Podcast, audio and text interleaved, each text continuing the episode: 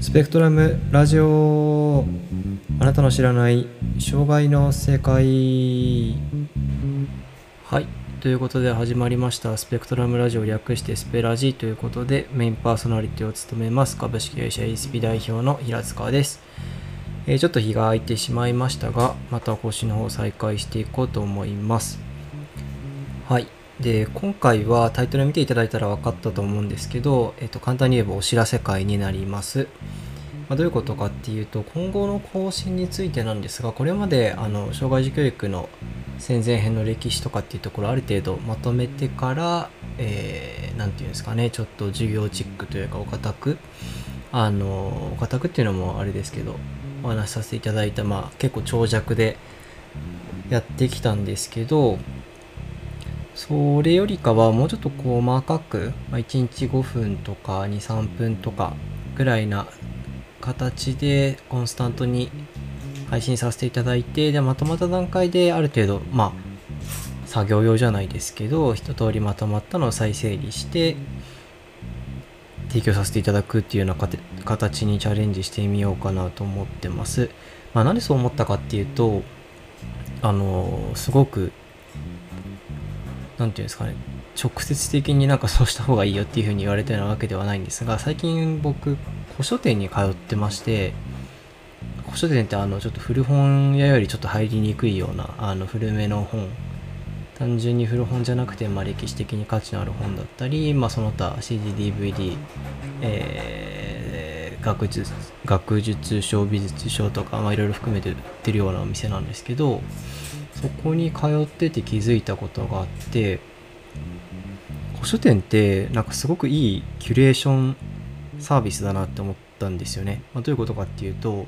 大概その僕ら今買い物する時って Amazon だったり、まあ、ZOZO だったり、まあ、いろんなネットサービスだったりっていうところで買い物すると思うんですけどまあ買い物する時欲しいもの決まってて買う時がほとんどなんであんまりこうウィンドウショッピングとか僕しないタイプなんであの行って買ってすぐ買えるぐらい、まあ、新しい発見は特にないかなっていう感じで他のサービス例えば SNS、Twitter、Facebook とかストリーミング系の YouTube とか Netflix とかっていうのも基本的にこれまで自分が検索したこととか見たことっていうのに基づいてあなたってこういうの好きですよねっていうのでなんとなくこう自分のパーソナリティを理解したコンテンツ提供っていうのをしてくれるじゃないですか。ありがたいことにありがたいことにっていうかまあしてくれると思うんですけどそうすると何ていうか自分が好きなものの範囲の中で新しいことへの出会いっていうのがまああるっちゃあるんですけど一方でそのバブル自体自分の興味関心とかの幅とか縁とかっていうのが広がらないなっていうふうに思っていてでその点ですね古書店はねすごくいいんですよ、まあ、何がいいかっていうと、まあ、多分仕入れてる時にその需要とか価格とかもいろいろあるとは思うんですがなんかそれよりもあの運営されてるご店主の方だったり、まあ、その会社法人自体だったりっていうところの色がすごく色濃く出ていてあの別に我々の興味、まあ、我々の興味関心というかその需要っていう意味では考えてるんでしょうけどあの自分が全然興味がなかったようなものに関してもこれいいでしょっていうので結構出してくれるんですよね。なんであのあんまりさすがにすごく古くてめちゃくちゃ高いのだと本当に10万20万とかあのするんでなかなか手は出せないんですけど、まあ、定期的に品替えがあってワゴンとかに最近仕入れてきましたっていう古書が並んでて見てみるとえこの時代にこんな本書いてたんだこんなことあったんだっていうのが結構たくさんあってですねなんかそれってすごくいいなって思ったんですよ。な最近はそこにめちゃくちゃ通う、まあしかめちゃくちゃといっても週1ぐらいなんですけど通ってあの本当にオフィスに本が本が山のようになるっていうのを初めてあの経験してるんですけれどもっていうのもあってちょっと長くなっちゃいましたけど、まあ、何が言いたかったかっていうと自分の、えー興味関心のあるところから、えーさらに幅を広げていくっていうことが一つ大事だなと思ってます。でその上で僕のあの配信でもこれまでも障害っていうのを軸に、まあ、歴史を主にえー、とまとめて深掘っていくっていうようなスタンスを取ってたんですが結局それやってる過程でもこの時のこの時代になんでこの人がこういうことを書いたのかとかなんでそういう出来事に注目したのかっていう背景まで考えするとでその時の政治体制ってどうだったのかとかどういう経済状況だったのかとか文化はどうだったのかとかどういう芸術の担い手がいたのかとかどんどんどんどんその知らなきゃいけないことっていうと言い過ぎかもしれないですけどより深く知るために助けてくれる別の領域のことっていうのがたくさんあるなと思っていてで我々の配信するコンテンツっていうのもなんかそれに近しいようなことができたらすごくいいなというふうに思ってます。障害一つって言ってもその社会の一側面を障害っていう軸で切り取った時にどう見えるかっていう話にしか、えー、過ぎないので、まあ、そこに軸足を置きつつじゃあ別な角度から、えー、事象を見た時に今度はどういう見え方がするんだろうかっていうのとか、えーと、自分自身がじゃあこの角度から見てみようっていうふうに考えた時にそれが他の人にとってはあその角度から見ようと思ったことはなかったっていうようなことがあるかもしれない、まあ、そうした中でじゃあここってどうなんだろうっていう連鎖反応がもしかしたら起きるかもしれないですよね。なので僕と僕としてはそれぜひやってみたいなというふうに思っていてなんで今後は基本的に僕が、まあ、あの、できればデイリーで、あの、調べたことというか気づいたこととか、これってどうなんだろうというふうに思ったこと、まあ、新しい発見プラスクエスチョンとかっていうのを織り交ぜながら、その日の一日の終わりにですね、こういった形でお伝えさせていただいて、皆さんからレスポンスがあると非常に嬉しいなというふうに思ってます。なんで一旦それでちょっとやってみようと思ってるので、また面白いなっていうふうに思った方はぜひ聞いていただいて、まあ、しばらくそんな形で続くならちょっとまとまったコンテンツが出るときにまた戻ってきて聞いてみようかなっていう方はあのそのタイミングでぜひ見ていただけあ聞いていただければと思いますしぜひお楽しみにしていただけたらと思います。はい。で今日はちょっとそれに絡めてお知らせに絡めてまあどんな感じでじゃあ普段どういう、えー、普段というかその細切れにした形で配信していくってなった時にどんな話するのっていうところのまあ頭出しじゃないですけどやってみようかなと思っていて最近えっ、ー、とまあ、基本的に歴史を掘ってはいるんですがさっきあのあったように古書店に通って他の本もいろいろ読む中で面白いなと思ったのが一つあってあ二つか。二つあって一つはねあれなんですよ。皆さん、ソーシャルスクールワークってご存知ですか？僕初めて、あの恥ずかしながら初めて聞いたんですけど、あすっごく乱暴に言えば、あの学校にいて、えー、学校に所属してるっちゃしてるんだけど、うん、ま、学校のよろずやって言っちゃうと言い過ぎなのかな。なんかアメリカにあるみたいなんですけど、特別にあのサポートが必要なお子さんが学校で適応していくのにどういうふうな変化を起こしたらいいのかとかあの貧困地域とかですねあんまりこうがそれこそ初めの頃は日本もそうでしたけど学校公教育始めますよってなった時に学校なんか行かせるかみたいなのがあった時に、えっと、そうした親御さんを説得しながらお子さんの教育権とかっていうのを保障するために、まあ、活躍されていたような人々っていうのがいらっしゃってで初めはそういった方々がちらほらいたのがだんだん組織化されて法整備もされてっていうような話が書いてある本があって学校におけるソーシャルワークサービスっていう日本スクールソーシャルワーク協会っていうところがあの会員役はしていて出版社は学園社ですね。学園社だと思うんですけどが出してる本があってあのホームページは日本スクールソーシャルワーク協会さんのホームページもあるので、ぜひ見ていただきたいなと思ったんですけど、それを読んでてですね、あ、なんかすごく面白いなと思ったんですね。やっぱり学校ってどっちかっていうと、こう、閉じた環境になりがちなところじゃないですか。まあ、大学自治とかがあるように、まあ、大学自治と小学校とか同じように考えるのはまた違うかもしれないですけど、まあ、ある意味その社会の中の箱庭みたいなところがある中でとはいえじゃあ今後社会で生きていく子どもたちに対して今どういった教育をすべきで何がボトルネックになっていてそれをどういうふうに改善していくことができるのかっていうのはこれなかなか子どもたちをこう教える専門職と学校改革をしていく専門職とでそうしたことに関して地域の協力を取り付ける専門職とみたいな感じで今日本だとどっちかっていうとねあの先生にこうたくさん負担がいっちゃうような構造になってるのかなっていう気がしますけどアメリカの方だとそこに関して、まあ、あのフィクサーじゃないですけどね。走り回ってくれるような組織というか専門職がいるっていうのはすごく面白いなと思って今その本を読み進めてます。まあでも実際どうなんですかね。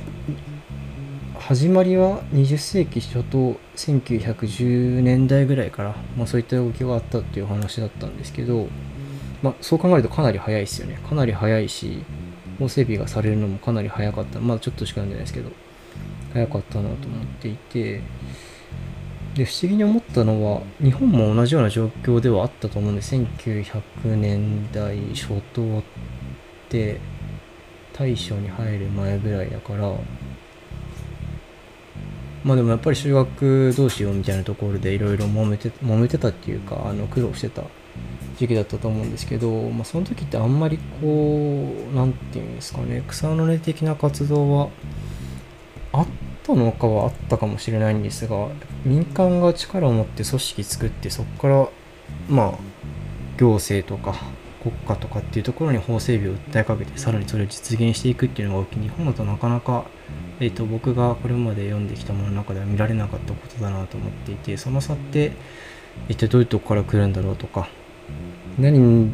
何がそのアクセルというかこうした活動を押し上げるに至ったエンジンだったのかとかっていうのがすごく気になっているところです。なのでそこはまた読み進めてなんかこういったところが多分聞いてたんだろうなでも日本だとこういうところ難しいよなとかっていうところをまたなんか話せるといいのかなというふうに思ってます。これがあの1点目ですね。で、もう1点は、あの、またちょっと角度違うんですけど、なんだっけ、ちょっと本の名前忘れちゃいましたけど、公共経済学公共経済学みたいな、あ、ちょっと名前忘れちゃったすいません。後で書いておきますけど、まあ、そういった感じの本があって、まあ、何かっていうと,、えーと、政府の役割でどんどん大きくなってますよねと。もともと市場のあのあれアダム・スミスだっけ？神は見えざる手とかも使ってそうした金あの自動調節機能みたいなのに任せていけばなんとかなるんじゃないかみたいなところからやっぱ政府介入しないとまずいよねみたいなところがあって、まあ、どの国もどんどん社会保障費とか、まあ、政府の役割っていうのが広く、えー、深くなりつつありますよね。けどそもそも政府の役割とかそこに対して誰にどれぐらいお金を使うべきなのかってどういうふうに決めるんだろうみたいなあの疑問がぼやっとあってその時に出会った本がちょうどその国境経済学みたいなあの名前の本ですっごい数式出てきて全然そちらもあの読み進められてはないんですけどただすごく面白かったのはあそこって ちゃんとあの学問学問としてやってんだなっていうのがあの割と感動したというかあそうなんだっていうまあわかんないです。経済学者の方々からしたらそれは当たり前のことなのかもしれないんですけど何て言うんですかね福祉とか社会保障とかってまあ肌感ね人権とかその倫理とかどちらかというとこうあるべきだよねっていうふうに言われがちって言っちゃうと変ですけど何て言うんですかねそういうふうに捉えられがち、まあ、必要経費って言っちゃうとまたドライになりますけどやって当然出せる範囲出しましょうねっていうような感がないわけじゃないと思うんですよ。まあ、そうした領域に関して適正価格っていくらなのみたいなのを真剣にめちゃくちゃ頭のいい人たちがあの考えてやってるっていうのを見るとへえってなりますよね。へえってなっちゃうっていうとまたあのあっさいなっていうような形になっちゃうと思うんですがなんか俺もすごく面白いなと思っていて。なんか資本主義基本的にまあ基本わかんない。あんまり数値観で見たことないですけど、まあ、大多数の世の中が資本主義に基づいて動いてる中で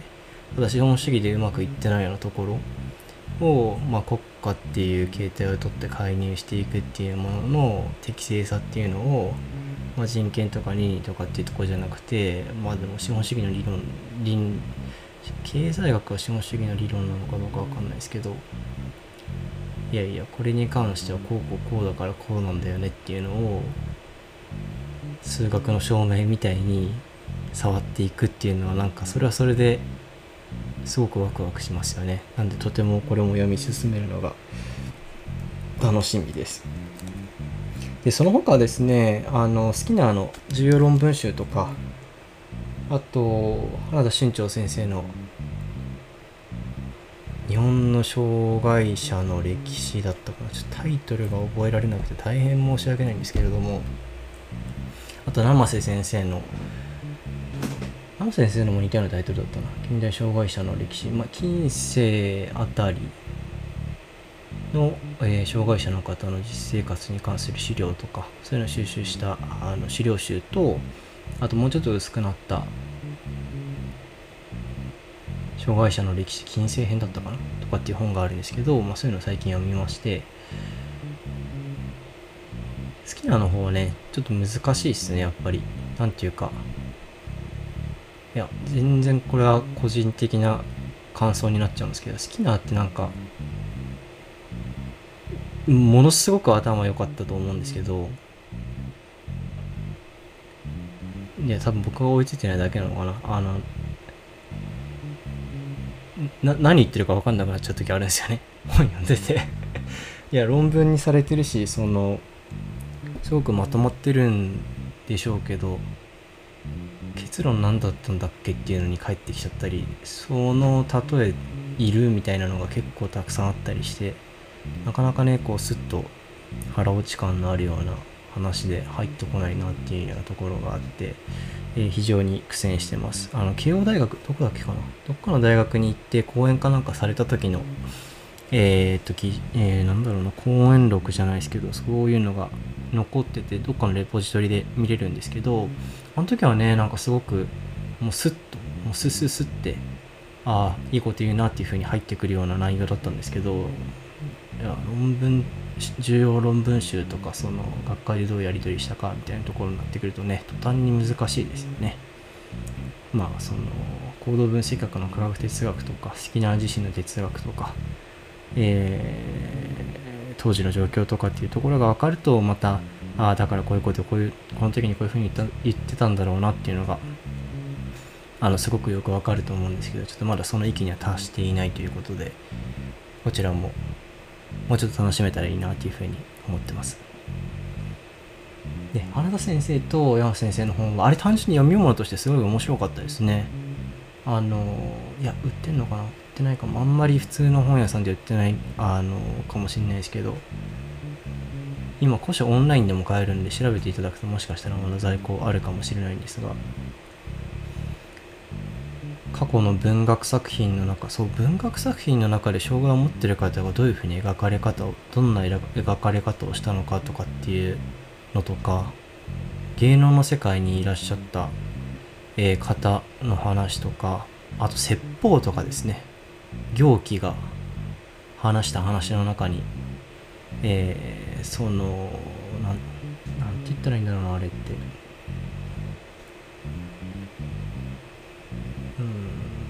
まあある意味その、うん、罰の象徴として障害を持ってる方が使われたりみたいなっていう表現が出てきたりとかっていう話があの花田先生の方には書かれていて。で生瀬先生の方はもっとこう実態より、まあ、その時のあの殺人事件の記録とかですね、まあ、かなり古い殺人事件の記録とかあのその時の判例文と判例文って言っていいのかな？何て言うんだろうあれ。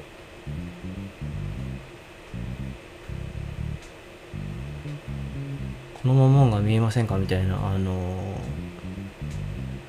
なんか裁判っぽいものやると思うんですけど、ちょっと忘れちゃったんですけど、そういう時に使われてた訴状じゃないのなんだっけかな。まあ、あの、そういったものにどういうことが書かれていたのかとかであすごく印象的だったのはあの語られたことっていうのももちろん歴史なんだけど語られなかったっていうそのそのものも歴史だよねっていうようなことがあもうちょっともちろん固くですけどちゃんと書いてあってあ確かにそうだなっていうふうに思ったんですよね。あの原田新潮先生の本の最初の方で、まあ、神話に出てくる障害児の話があってあの古事記古事記で詳細忘れちゃいましたけどまああのイザナミとイザナギがあの国造りの神話の途中のところで、えー、お子さんをお子さんっていうかまああの神々を産んでいくんですけどその途中で淡島と昼子っていうあのまあ描写としては何て言うんですかねあの不完全な形不完全って言っちゃうと変ですけど交代満足というか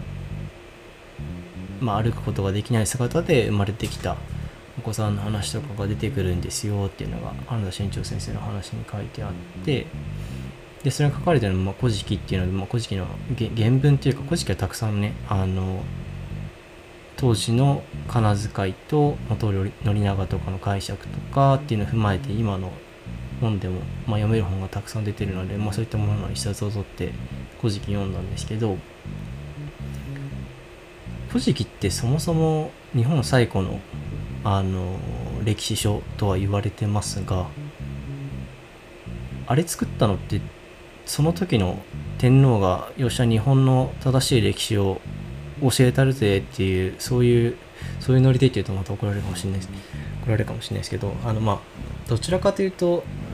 史実に基づいた記録というよりかはプロパガンダ的なプロパガンダって言っちゃうとまたあれかな何か立つかもしれないですけどまあ天皇の権威を高めるための日本神話っていうような位置づけなのかなというふうには僕は理解していてでまあそういった中にもそういった記述がありますよっていうふうに羽田新潮先生がおっしゃられてたんですけど、まあ、それ以外のところで別にあの国を作っていく過程とかその後の天皇の話とかっていうところで障害者って特に出てこないんで、まあ、そういうのを考えると、まあ、そこでそのお子さんを出した意味とか他ではそのお子さんにないしは、えっと、障害を持っている方について語られてない意図とか書かれていること以外の部分に目を向けるっていうのがなんかすごく大事なんだなっていう気づきを得られてですね。その点生瀬先生の方がすごく良かったですね。なんであの時間とお金に余裕のある方は是非あの手に取って見ていただいて是非あの原文等々に当たっていただければ非常に嬉しいなと思います。はい。まあ、一応こういった形ですね。ちょっともうちょっとうまくまとめてやっていこうかなとは思うんですが、まあ、その日の中で、まあ、さっきみたいに本を見て気づいたこととかやってみて分かったこととかもうちょっとファクト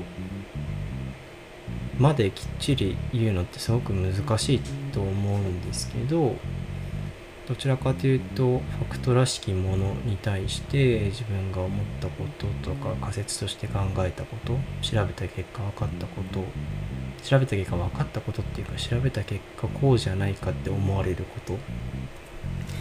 とかっていうものを中心にお話ししていけたらいいかなと思います。なんでまあやってみてやっぱりそういったあの個人の